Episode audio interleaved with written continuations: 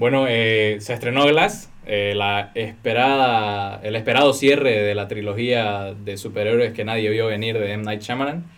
Eh, parte de, de, de esta trilogía que decimos que comenzó con Unbreakable. En el dos mil uno. dos mil, dos mil, dos mil uno. dos mil uno. Bueno, principios de siglo. Y eh, luego vino Split, ya mucho después del dos mil quince. Y ahora cierra con Glass. Eh, bueno, primero vamos a hablar un poco de los primeros éxitos de M. Night Shyamalan que, con los que se hizo conocido. El Sexto Sentido, que fue una gran película sobre eh, bueno, este niño que tenía la habilidad de, como dice la famosa frase, ver, ver gente, gente muerta. muerta.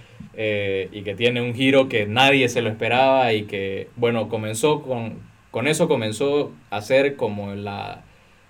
lo característico de M. Night Shyamalan, los, los giros inesperados en sus películas. Que, claro, es, es lo que lo ha hecho grande y también lo que lo ha convertido en, en simplemente eso, en el, el director de los giros inesperados. Exactamente. Luego, que creo que fue el, la primera película en la que comenzó a mostrar que no, no era tan consistente con, sus, con buenos giros en sus películas, que sería Señales, uh-huh. que es una gran película, hasta los últimos diez minutos de la película, donde el giro no necesariamente es el mejor. No la arruina la película, pero sí eh, como que te deja un sabor medio amargo en la boca después de ver semejante película de, de invasión extraterrestre, ¿no? Donde apenas te muestran a los extraterrestres, ¿no? Y, y aún así, bueno, la época en que la vimos nosotros de, de, de adolescentes, niños, eh, era, daba miedo incluso. Sí, sí, totalmente. Luego, luego ya tuvo este, este periodo, periodo seco, seco de películas buenas. Bueno, que digamos que comenzó primero con La Aldea, que para algunos es un tremendo acierto. He visto bastantes artículos de, de análisis diciendo que, que la, la Aldea es una obra maestra. Como también está la recepción de la crítica que dice que La Aldea era muy mala. A mí me parece que el giro que toma esta película es un giro interesante, que es inesperado, como es característico de, de, de M. Night Shyamalan, pero también dice algo y de, de, del resto de la película es, es algo interesante para lo que el resto de la película fue. Claro.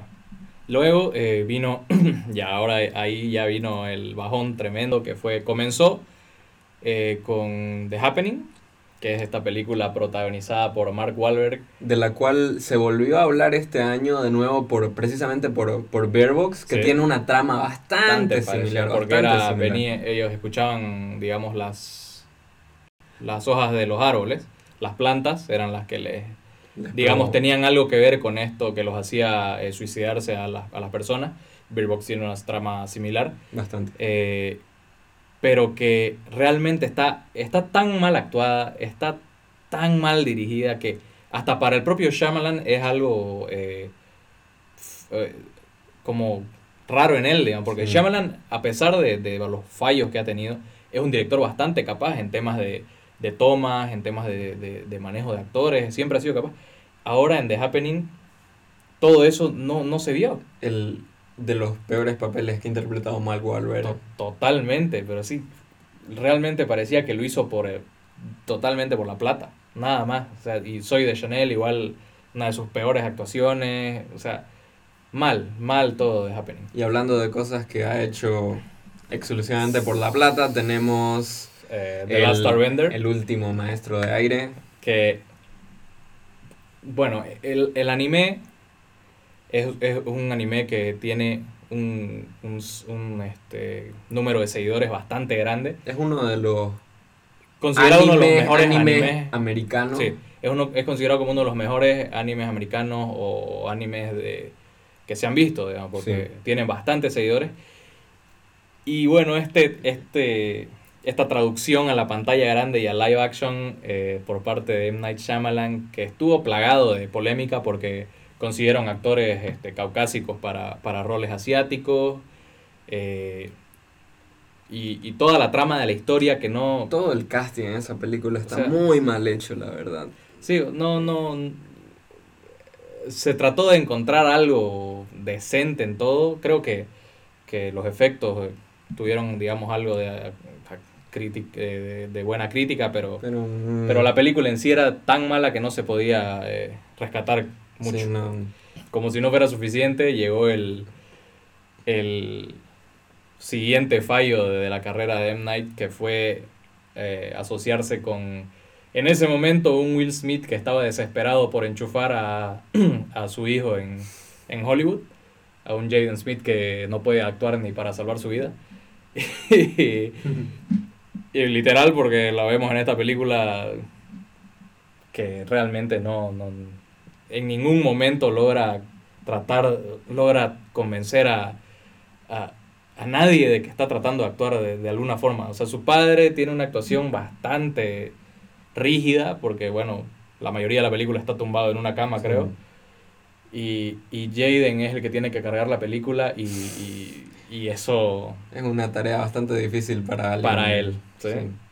Sí. Y M. Night también, o sea, como, como dijimos hace un momento, no se notó que él estaba dirigiendo porque generalmente él maneja las cosas de otra forma. Y en esta película, la verdad que no se notó nada de eso. Y bueno, eh, llegó una especie de resurgimiento luego de algunos años, con esta película un poco más indie. Si no me equivoco, fue esta productora Blumhouse, que, que busca hacer películas de bajo presupuesto, pero con alta calidad de, de contenido, digamos, que se llama The Visit, que es eh, de La Visita en español, que se trata de dos niños que están de visita en la casa de su abuela, y... Eh, algo anda mal en esa casa. Para no spoiler, no la vamos a contar más, pero eh, básicamente ahí fue cuando la crítica comenzó a volver a, a ver con buenos ojos a, a M. Night Shyamalan. Y a partir de ahí llegó eh, Split, que Split. fue un retorno, digamos, a las buenas maneras de M. Night Shyamalan. Claro, que vino en un periodo donde la gente no confiaba en su trabajo, no le tenía mucha esperanza.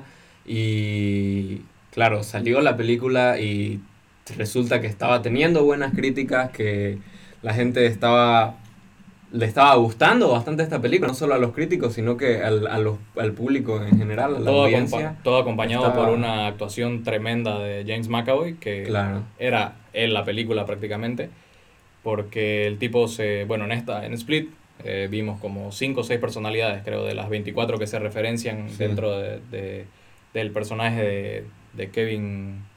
Creo que ocho en realidad son las que se muestran en esa película. Bueno, eh, es un... O sea, no es ni cerca a los veinticuatro, digamos, pero... Que en esta película lo expandieron mucho y vamos a hablar de eso. Sí.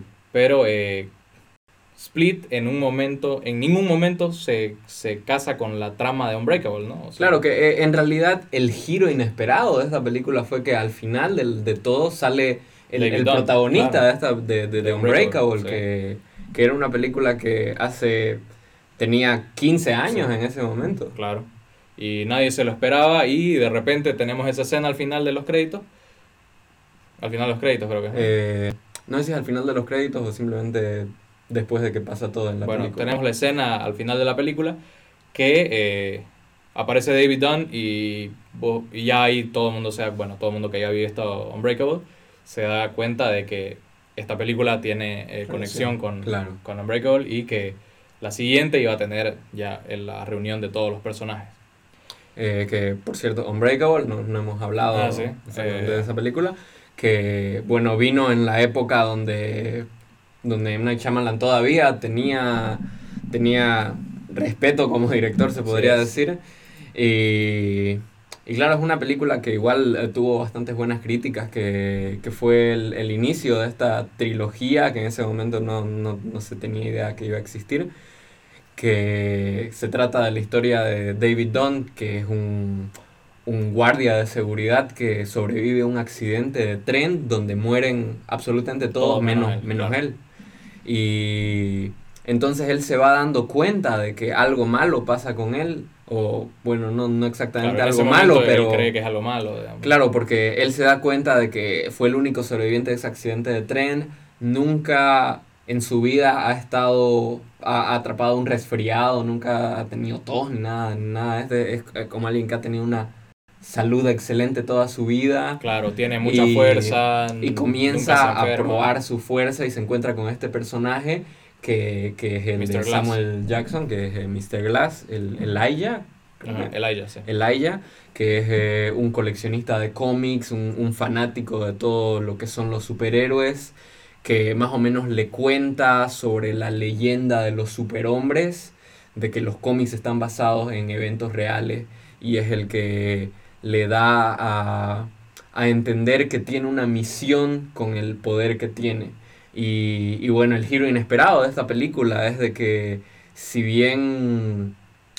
Si bien es el que lo instruye en todo eso de ser un superhéroe, resulta que, que Elijah, mister Glass, es el, el que planeó todo, el que, el que hizo, causó el, el que causó el accidente de tren, porque no estoy, no, no, no me acuerdo totalmente, pero porque él ya tenía la sospecha de que de que de David Dunn tenía habilidades. Sí. Bueno, y ya saltando ahora a A Glass, a Glass donde ya vemos la reunión de, de los dos personajes principales de, de Unbreakable y de Split y Kevin, la, Split. Kevin Wendell Crumb, ¿no? Sí. La crítica no la recibió bien esta película. Sí. Que me parece que es más por, por contenido más que forma. Porque la, la película en sí está r- realmente muy bien hecha. Tiene una muy buena dirección la película. Está muy bien dirigida, la fotografía es espectacular, el uso de colores, la psicología de color, toda sí. esta cosa está tremenda. Las actuaciones están, todos están, eh, obviamente sobresale por, por razones obvias. Eh, James McAvoy, James McAvoy. Como, como Kevin Wendell Crumb y los veintitrés otros caracteres. Cara, sí, eh, que se ve un, un trabajo increíble. Sí. La, hay, hay escenas donde... tienen unas luces de hipnosis que lo van a hacer cambiar cada vez que él entre al, a la personalidad de la bestia. Sí. Y hay esas escenas que hay el shock de luz. Y él cambia. Y él cambia de personaje de y, eh. y lo forzan a cambiar un, un, como ocho, ocho veces. Y lo ves todos esos ocho personajes en cuarenta segundos, treinta segundos. Y es increíble cómo logra cambiar el personaje. Y completamente diferente, completamente diferente postura. La, las facciones de la cara, cuando se convierte en la bestia, cómo, cómo se lo ve más grande, más, más hinchado. O sea, es increíble lo que ha logrado James McAvoy, que, que sorprende que, que viendo todo eso no, no esté nominado a nada. Sí. Sorprende bastante. Igual en el año que salió Split, eh, sí. era, era uno de los que se decía. Claro, que... era un olvidado de, de, de, de los premios de los Oscars totalmente. Y bueno, y si bien si bien James, eh, James McAvoy se roba el show en, en esta película, me parece que no se queda atrás para nada Samuel Jackson, que Samuel Jackson, sí. eh, es...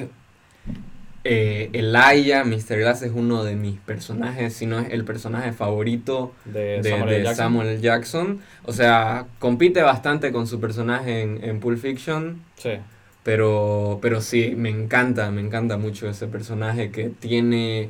Que claro, es, es el giro inesperado en, en Unbreakable, y en esta película es, es el que se roba el show por razones diferentes que, que, que James McAvoy. Claro, y bueno... Ya, obviamente, habiendo mencionado todo lo bueno, hay que hablar también de, de lo que se critica, digamos, que, que no es para, para las malas críticas que está teniendo, pero sí es algo para criticar para mí.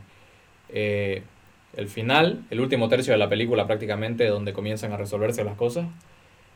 M. Night Shyamalan tiene que poner un giro inesperado que sí. vuelca trescientos sesenta la película y...